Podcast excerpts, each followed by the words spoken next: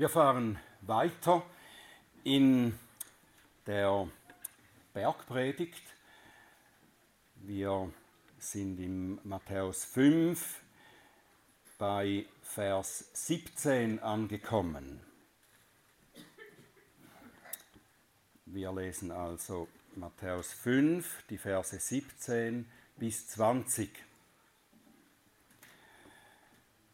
Der Herr Jesus spricht, meint nicht, dass ich gekommen sei, das Gesetz oder die Propheten aufzulösen. Ich bin nicht gekommen aufzulösen, sondern zu erfüllen. Denn wahrlich, ich sage euch, bis der Himmel und die Erde vergehen, soll auch nicht ein Jota oder ein Strichlein von dem Gesetz vergehen, bis alles geschehen ist. Wer nun eins dieser geringsten Gebote auflöst und so die Menschen lehrt, wird der geringste heißen im Reich der Himmel. Wer sie aber tut und lehrt, dieser wird groß heißen im Königreich der Himmel. Denn ich sage euch, wenn nicht eure Gerechtigkeit, die der Schriftgelehrten und Pharisäer weit übertrifft, so werdet ihr keinesfalls in das Königreich der Himmel hineinkommen. Himmlischer Vater, wir bitten dich, dass du dein Wort jetzt an uns anwendest, dass du hilfst, dass wir es gut verstehen, was du hier gemeint hast mit diesen Worten.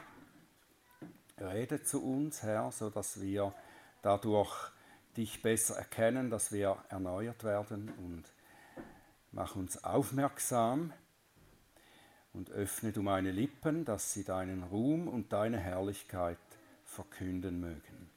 Amen. Am letzten Sonntag, da hatten wir uns Gedanken darüber gemacht, dass wir als Christen, die Jesus Christus nachfolgen, an ihn glauben, mit ihm leben, dass wir uns bewusst sein sollen, dass wir dadurch das Licht der Welt sind. Und dieses Licht sollen wir leuchten lassen vor den Menschen. Sie sollen unsere guten Werke sehen und dadurch angezogen und dazu bewegt werden, auch Gottes Heil zu suchen. Ich hatte gesagt, dass wir dann im folgenden Teil der Bergpredigt sehen werden, wie Jesus erklärt, wie das Gesetz, die Gebote verstanden und gehalten werden sollen. Dass das jetzt dann hier anfängt. Aber wir müssen erst noch einmal etwas Geduld haben.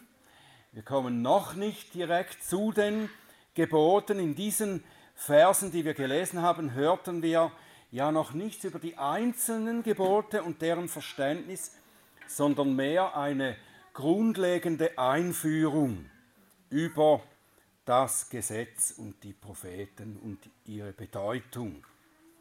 Jesus muss, bevor er auf die einzelnen Gebote eingeht, muss er zuerst eine grundsätzliche Sache klären.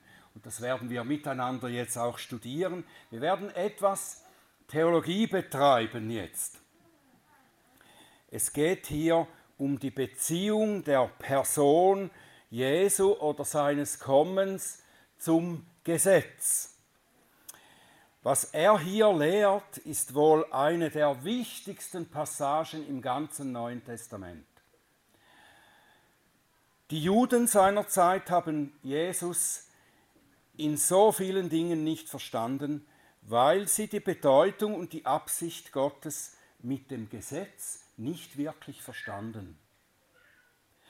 Die sogenannten Judaisten, wie man sie dann nannte, mit denen Paulus sich auseinandersetzen musste, die haben die jüdischen Missverständnisse dann in die Kirche Christi hinein transportiert. Und dann später hatte die römisch-katholische Kirche des Mittelalters Probleme mit der richtigen Sicht vom Gesetz Gottes. Dann kam die Reformation und dann war das aber noch nicht endgültig vorbei, sondern es gab immer wieder Gruppierungen, die, wie Martin Luther das einmal ausdrückte, entweder auf der rechten oder auf der linken Seite vom Pferd herunterfielen in ihrem Verständnis vom Gesetz und der Gültigkeit. Und deshalb ist es nicht verwunderlich, dass die beiden großen Synoden der, Reforma der reformierten Kirchen in Europa, das ist die Synode von Dordrecht und dann von Westminster, über große Strecken mit der Bedeutung des Gesetzes sich befassen mussten. In Dordrecht, in, in den Niederlanden, da verteidigte man erfolgreich die Souveränität Gottes in seiner Erwählung und damit verbunden die Rechtfertigung aus Gnade allein. Dass die, die glauben, werden allein aus Gottes Gnade vor ihm gerechtfertigt. Das haben sie erfolgreich verteidigt gegenüber den falschen Lehren, die da wieder zu herrschen begannen. Und dann kam aber nach einiger Zeit, gab es eine Nebenwirkung von dieser Synode, die die Rechtfertigung aus Gnade allein so betonte. Und diese Nebenbewirkung, das war eine Bewegung, die entstanden war, vor allem in England, soviel ich das noch weiß, die Gottes Gesetz als völlig abgeschafft betrachtete. Man wurde aus Gnade allein gerechtfertigt, das Gesetz hat keine Bedeutung mehr. Und dadurch wurde dann die Westminster Assembly später herausgefordert, diesen Antinomismus, wie man ihn nannte, also die Gesetzesfeindlichkeit, äh, diesen Antinomismus zu bekämpfen. Das war einer der Hauptgründe äh, der Westminster Synode. Und unter anderem deshalb findet man dann in unserem Bekenntnis, das wir ja auch haben, im Westminster Bekenntnis und in den Katechismus, Katechismen findet man eine so positive Sicht vom Gesetz. Sie haben das wieder aufgewertet gegenüber den Gegnern.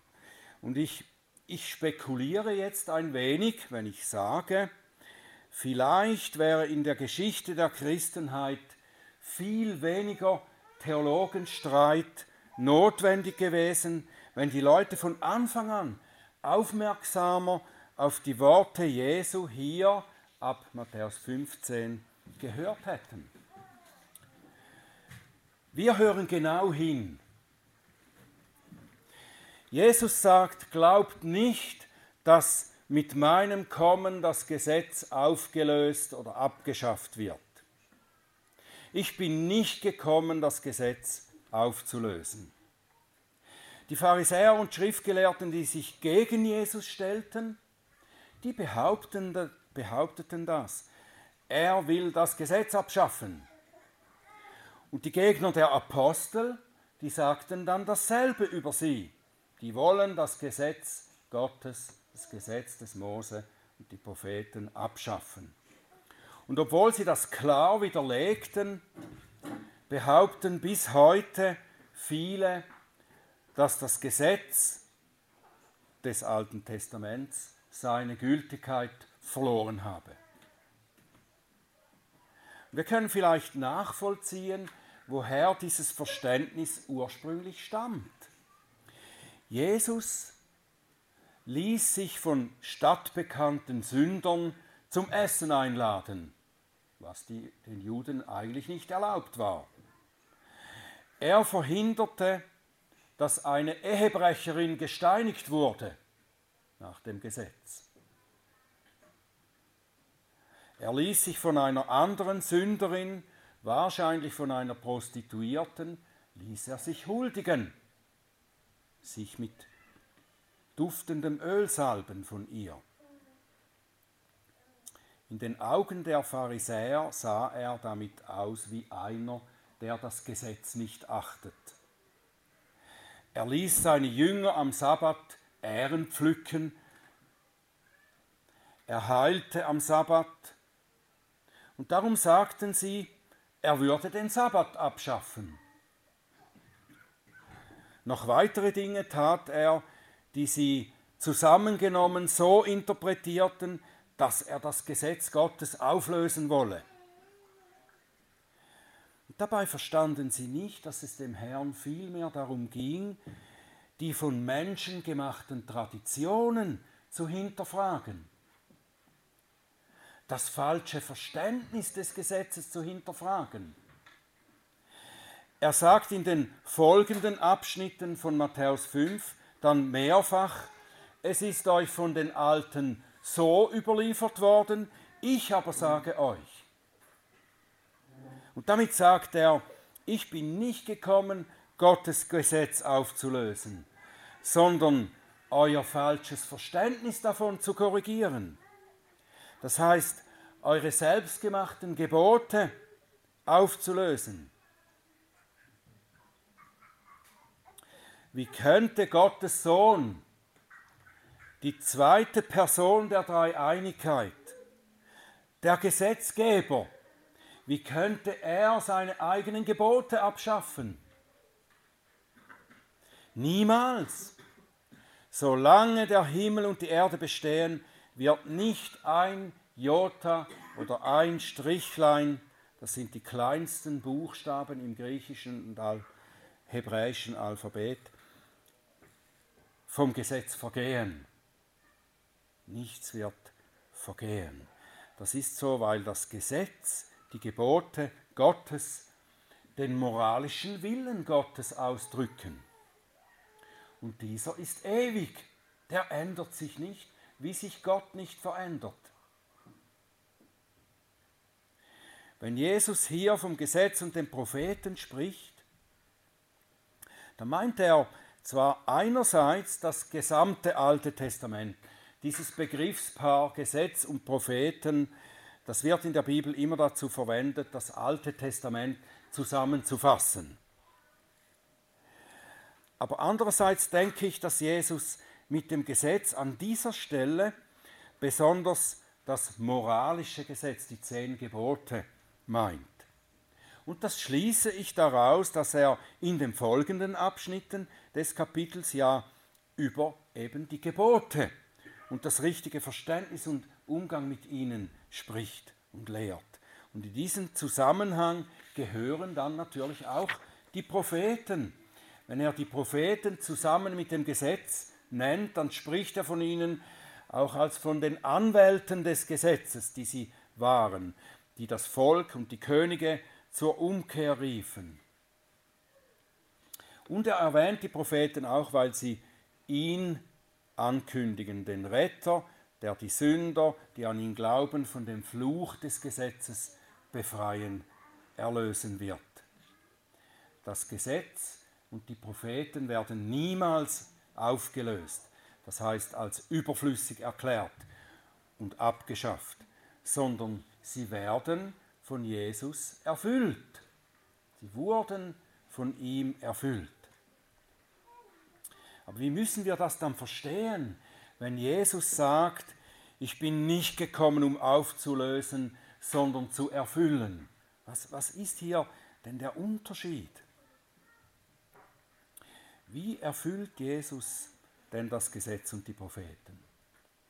Eine Hauptabsicht des Matthäusevangeliums, das wir hier vor uns haben, eine Hauptabsicht dieses Evangeliums ist ja zu zeigen, dass Jesus der vom Alten Testament verheißene König, messianische König ist und dass sich in ihm das Königreich der Himmel erfüllt das Gesetz und die Propheten, sie zeigen auf ihn und sie führen zu ihm hin. Und jetzt, da er gekommen ist, werden sie in ihm erfüllt.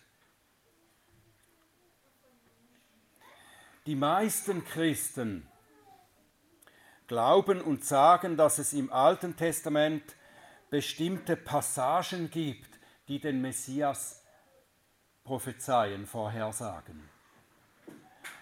Und deshalb nennt man diese Stellen dann messianische Stellen.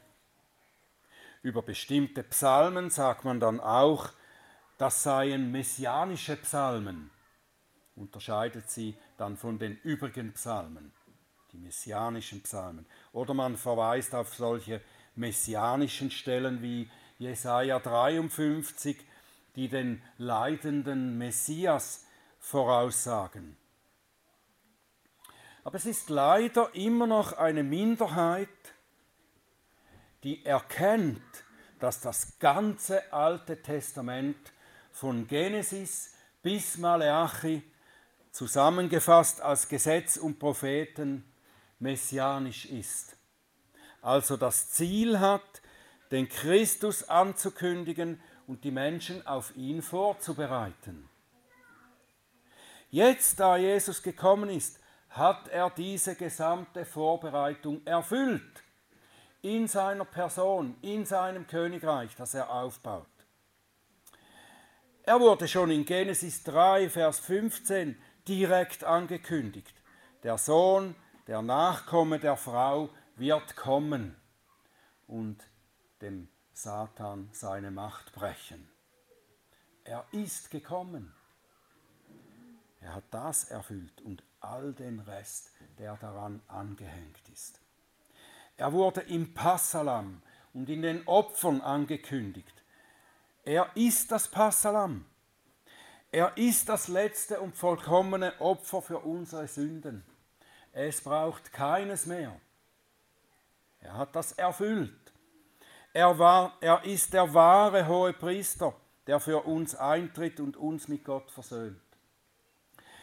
Er ist der Leuchter, das Brot, der Räucheraltar, die Bundeslade, die alle im Tempel standen und auf ihn hinwiesen in dieser Eigenschaft. Und er ist der Tempel Gottes. Jesus Christus ist der Tempel Gottes. In ihm ist alles erfüllt, was mit dem Tempel vorgeschattet wurde. Darum brauchen wir auch keinen Tempel mehr, in dem geopfert werden soll, wie manche denken. Er hat den gesamten alttestamentlichen Gottesdienst erfüllt, der eine Vorabbildung von ihm war. Und jetzt, da er da ist,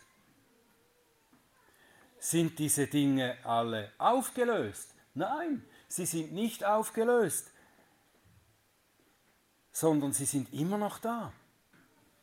In ihm, in der vollkommenen Erfüllung, die wir in Christus haben. Ja, aber was ist mit dem moralischen Gesetz? Das war jetzt das zeremonielle Gesetz, oder? Was ist mit dem moralischen Gesetz, den Geboten? Auch sie müssen erfüllt werden. Sie müssen gehalten werden. Gott verzichtet niemals auf die Einhaltung seines Gesetzes. Niemals. Seit er es als seinen ewigen Willen aufgestellt hat, erwartet er, dass die Menschen es halten. Wer sein ewiges Gesetz nicht in allem hält, wird seine ewige Strafe erleiden, den ewigen Tod sterben. Das bleibt. Jesus hat nun dieses Gesetz erfüllt. Er war der erste vollkommene Mensch in dieser Welt, der auf dieser Welt gelebt hat, der als erster tatsächlich das Gesetz in allem vollkommen gehalten hat im Herzen, in seinen Wünschen, in seinen Gedanken, in seinen Worten, in seinen Taten, in allem. So wie es jeder von uns auch hätte halten sollen. Niemand kann vor Gott bestehen, niemand kann das Königreich der Himmel sehen, das heißt ihm angehören, wenn er das Gesetz, das darin gilt, nicht in allem vollkommen hält.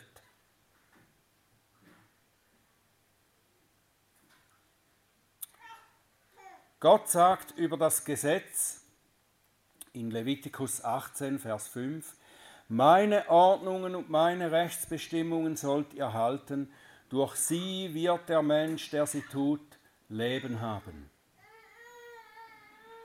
Das wird nicht aufgehoben, weil zum Beispiel jetzt seit dem Kommen Jesu irgendeine andere Ordnung äh, eingeführt wurde, wo Gott das nicht mehr so genau nimmt. Diese Forderung wird mit dem Kommen Jesu nicht aufgelöst. Halte das ganze Gesetz, dann wirst du leben, sonst musst du sterben.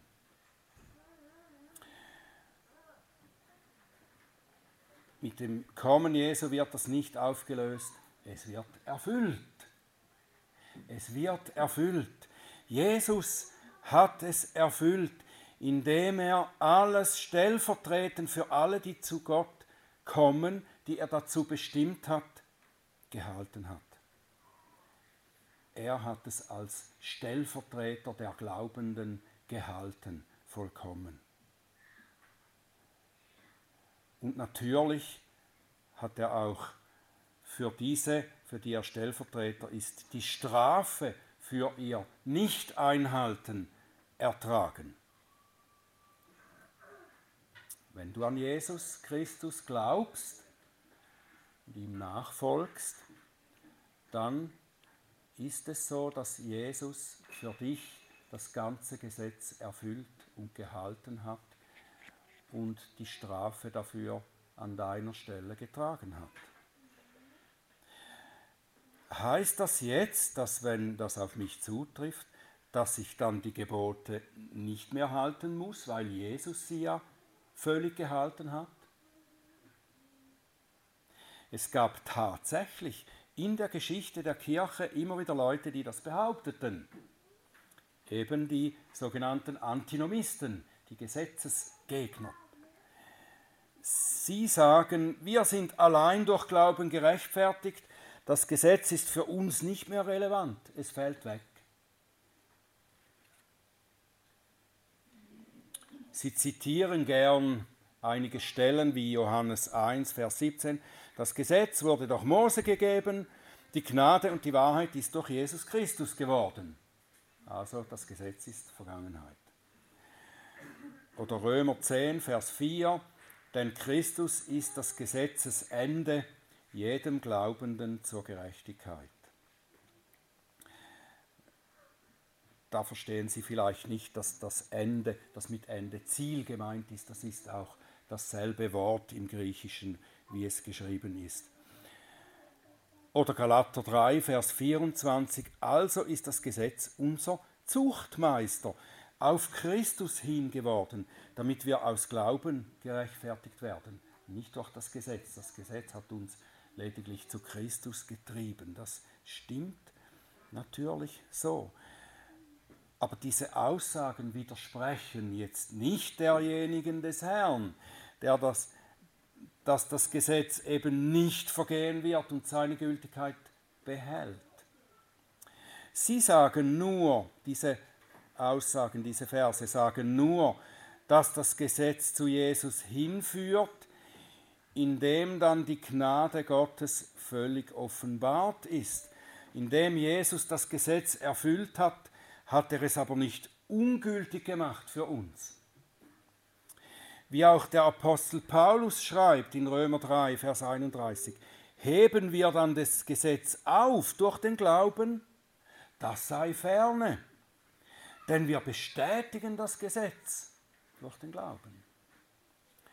Indem Jesus das Gesetz erfüllt hat, hat er uns aber in eine neue Stellung gegenüber dem Gesetz gebracht. Wir sind jetzt in einer neuen Stellung gegenüber Gottes Gesetz. Wie gesagt, zeigt uns das Gesetz Gottes Willen für uns. Es sagt uns, wie wir leben müssen, damit Gott uns sein Leben gibt oder anders gesprochen, an seinem Königreich teilhaben lässt. Bevor Jesus für uns lebte und starb und bevor der Heilige Geist in uns den Glauben schuf und sein Heil in uns wirksam machte, vorher stand das Gesetz uns als Forderung gegenüber, als unerbittliche Forderung. Das musst du tun, dann lebst du, wenn nicht, dann stirbst du den ewigen Tod. Das war die Forderung des Gesetzes. Und weil wir diese Forderung nicht erfüllen konnten und sogar dagegen rebellierten, sprach das Gesetz das Todesurteil über uns aus. Und nachdem Jesus als unser Stellvertreter das ganze Gesetz hielt und das Todesurteil an ihm vollstreckt wurde, ist die fordernde Seite des Gesetzes und die verurteilende Seite des Gesetzes ist erfüllt. Das heißt, indem wir in Christus sind, also durch den Glauben mit ihm vereint, sieht nun der himmlische Vater uns so an, als hätten wir alles erfüllt. Wir sind wie er. Wir wurden zu Gerechten gemacht in Gottes Augen, in Augen des Richters des Universums wurden wir durch Christus zu Gerechten gemacht. Diejenigen, für die es gilt, die an ihn glauben, die das annehmen wollen. Gott sieht uns als solche, die das erfüllt haben. Der Herr Jesus hat nun aber nicht aufgehört, weil er es erfüllt hat, hat er nicht aufgehört, das Gesetz zu halten.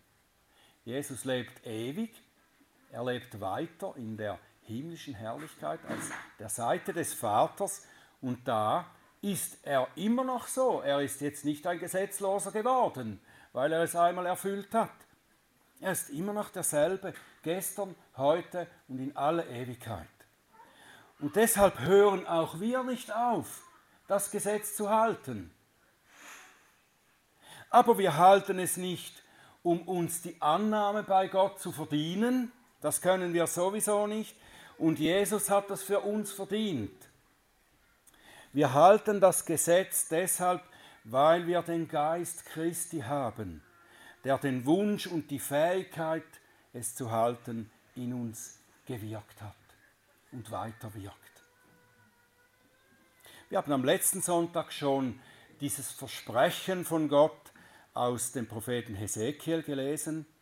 Dieses Versprechen hat auch dem Propheten Jeremia äh, für uns gegeben. Ich lese aus Hesekiel 36 ab Vers 25, da hat Gott versprochen für die Zukunft, das ist dann eben, wenn Jesus kommt und uns sein Heil bringt. Und ich werde reines Wasser auf euch sprengen, und ihr werdet rein sein, von all euren Unreinheiten und von all euren Götzen werde ich euch reinigen, und ich werde euch ein neues Herz geben und einen neuen Geist in euer Inneres geben. Und ich werde das steinerne Herz aus eurem Fleisch wegnehmen und euch ein fleischernes Herz geben.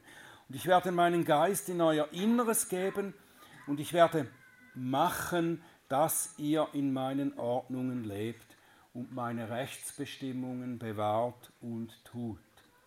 Merkst du das, dass das geschieht in deinem Leben? Dass Christus durch seinen Geist das in dir verändert hat, dass du plötzlich seine Gebote gern hast und sie gern halten möchtest, dass du trauerst darüber, wenn es dir nicht gelingt. Das ist diese Veränderung, die der Heilige Geist wirkt. Wenn er noch nicht in dir lebt, der Heilige Geist, weil du noch nicht so an Christus glaubst, dann hast du diese Veränderung nicht erlebt und du, und du pfeifst auf die Gebote Gottes. Einige sind gut, die kann man gut übernehmen, aber nicht so extrem, oder?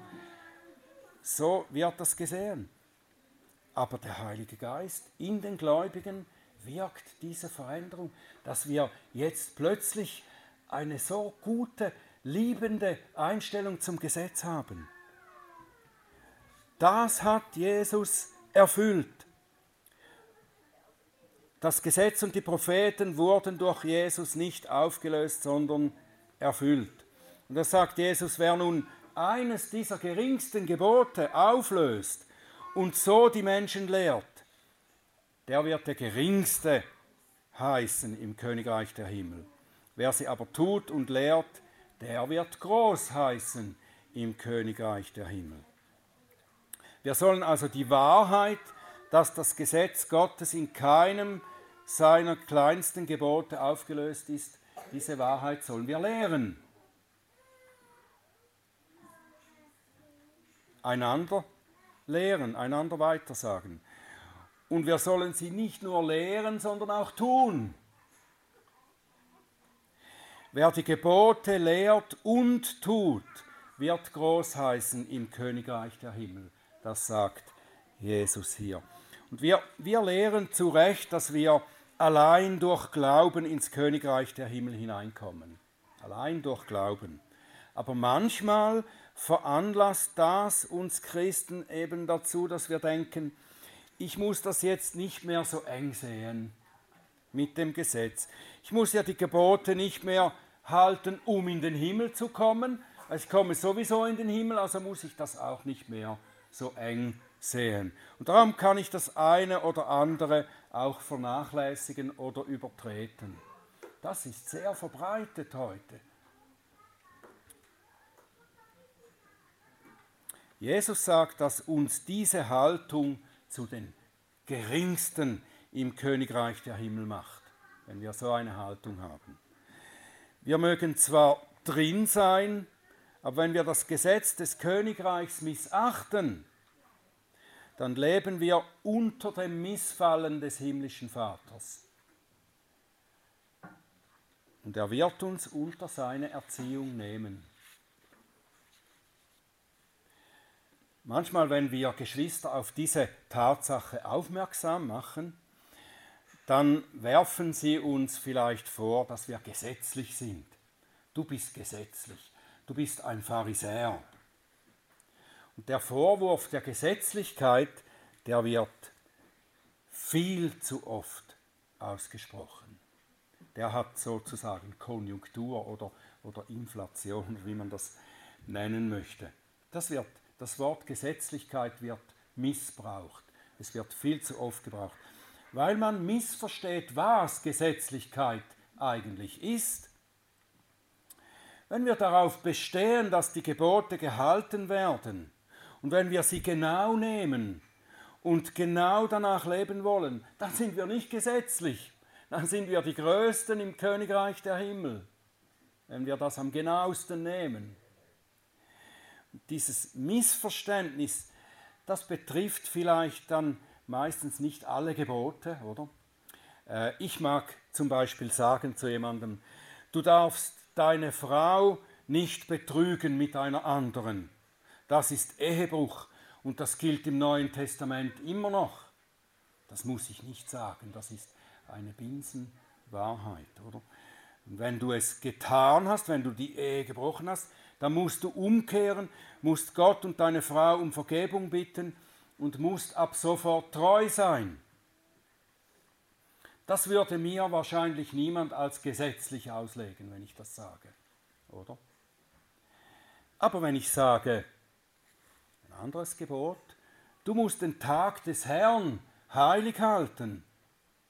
Du sollst an ihm nicht deine eigenen Wege gehen, deine eigene Arbeit tun, auch niemanden für dich arbeiten lassen, so wie es in den zehn Geboten heißt. Wenn du das doch getan hast, dann musst du umkehren. Du musst Gott um Vergebung bitten und ab jetzt den ganzen Tag heilig halten. Er ist reserviert für die Anbetung Gottes. Tu das so. Das wurde mir schon sehr oft als gesetzlich angekreidet. Obwohl dieses Gebot im gleichen Gesetz steht, wie nicht morden, nicht Ehebrechen. Wer eines der geringsten Gebote auflöst und so lehrt, wird der geringste sein im Königreich der Himmel. Das Sabbatgebot ist ein Beispiel, das ist natürlich nicht das geringste, aber der Umgang mit ihm ist ein gutes Beispiel dafür, wie wir nach unserem Gutdünken eine eigene Beurteilung der Gebote Gottes aufstellen. Und damit lösen wir aber das Gesetz auf. Wir sagen, was ich nicht mag oder was mir zu schwer fällt, das erkläre ich als nicht mehr gleichgültig.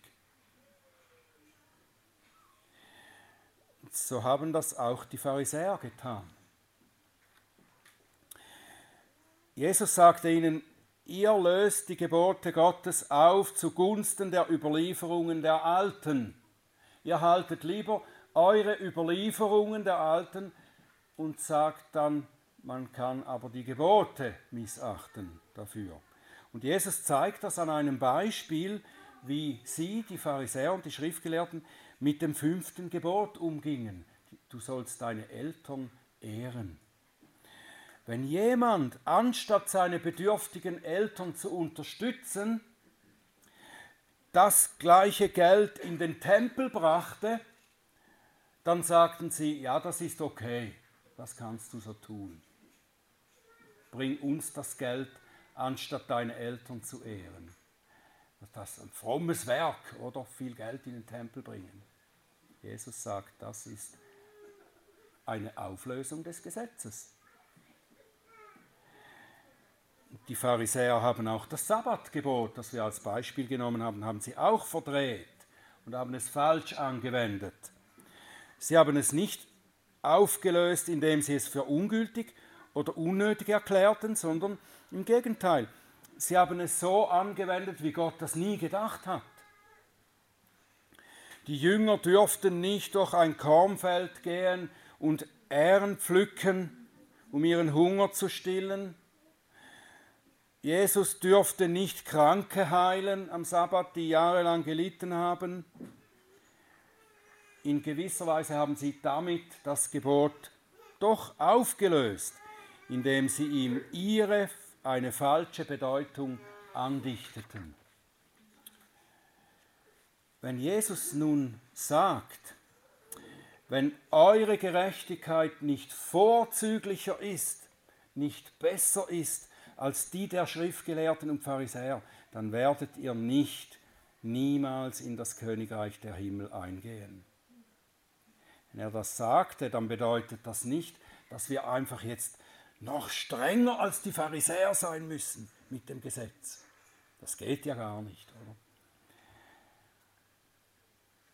Was ist denn dann gemeint? Wie können wir vorzüglicher sein als die Pharisäer in Bezug auf das Gesetz? Wie, in welcher Weise war ihre Gerechtigkeit mangelhaft? Da können wir zweierlei Dinge dazu sagen.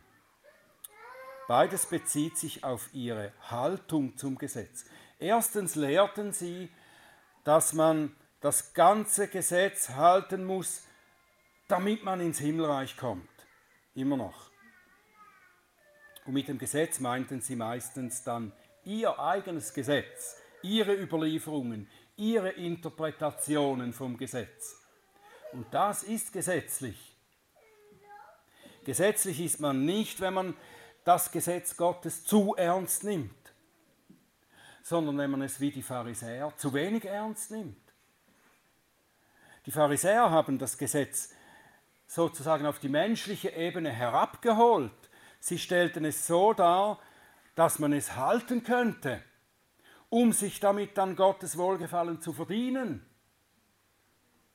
Jesus und die Apostel haben gezeigt, dass wir Menschen das Gesetz niemals halten können, sondern dass wir den Retter, Vergebung und Heilung für unsere Gesetzlosigkeit brauchen. Die Gesetzlichkeit macht den Retter und die Vergebung dann eigentlich unnötig, oder? Weil sie sagt, wir können das selber irgendwie richten. Das Evangelium sagt, du kannst selber überhaupt nichts richten, du bist schon längst verloren. Wenn du das Gesetz ernst nimmst, dann weißt du, das kannst du niemals schaffen. Du hast es schon so viele Mal übertreten, du bist ein Gefangener der Sünde und du kannst nur so leben, dass du das Gesetz brichst. Du brauchst den Retter, der es für dich gehalten hat. Du musst an ihn glauben und dann wirst du dadurch von Gott angenommen. Da hatten die Pharisäer ein verkehrtes und mangelhaftes Verständnis oder Beziehung zum Gesetz. Der zweite Mangel dieser pharisäischen Gerechtigkeit war, dass sie zwar von den Menschen verlangten, dass sie das Gesetz und ihre Überlieferungen befolgen, aber selbst nicht wirklich danach lebten. Jesus sagte zu ihnen, Lukas 11, 46, Wehe euch Gesetzesgelehrten, denn ihr belastet die Menschen mit schwer zu tragenden Lasten und selbst rührt ihr diese Last nicht einmal mit eurem Finger an. Unsere Gerechtigkeit ist vorzüglicher, besser als die der Schriftgelehrten und Pharisäer, wenn wir die Gebote Gottes tun und lehren. Wir sollen lehren und bekennen, dass Jesus das Gesetz für uns vollkommen erfüllt hat und dass wir durch dieses sein Wirken nun so verändert werden, dass wir seine Gebote lieben und anfangen, sie immer mehr auch zu halten. Und wir sollten sie so lieben, dass wir mit ganzer Kraft bemüht sind, jedes seiner Gebote so genau wie möglich zu beachten. Das ist die Liebe zu Gott und zu seinen Geboten. Und das tun wir nicht, um uns den Eingang in das Königreich der Himmel zu verdienen, sondern aus Liebe zu unserem Herrn und Retter, der es für uns verdient und uns geschenkt hat. Denn so hat der Herr gesagt, Johannes 14, 21, damit schließe ich, wer meine Gebote hat und sie hält, der ist es, der mich liebt. Wer aber mich liebt, wird von meinem Vater geliebt werden und ich werde ihn lieben und mich selbst ihm offenbaren. Amen.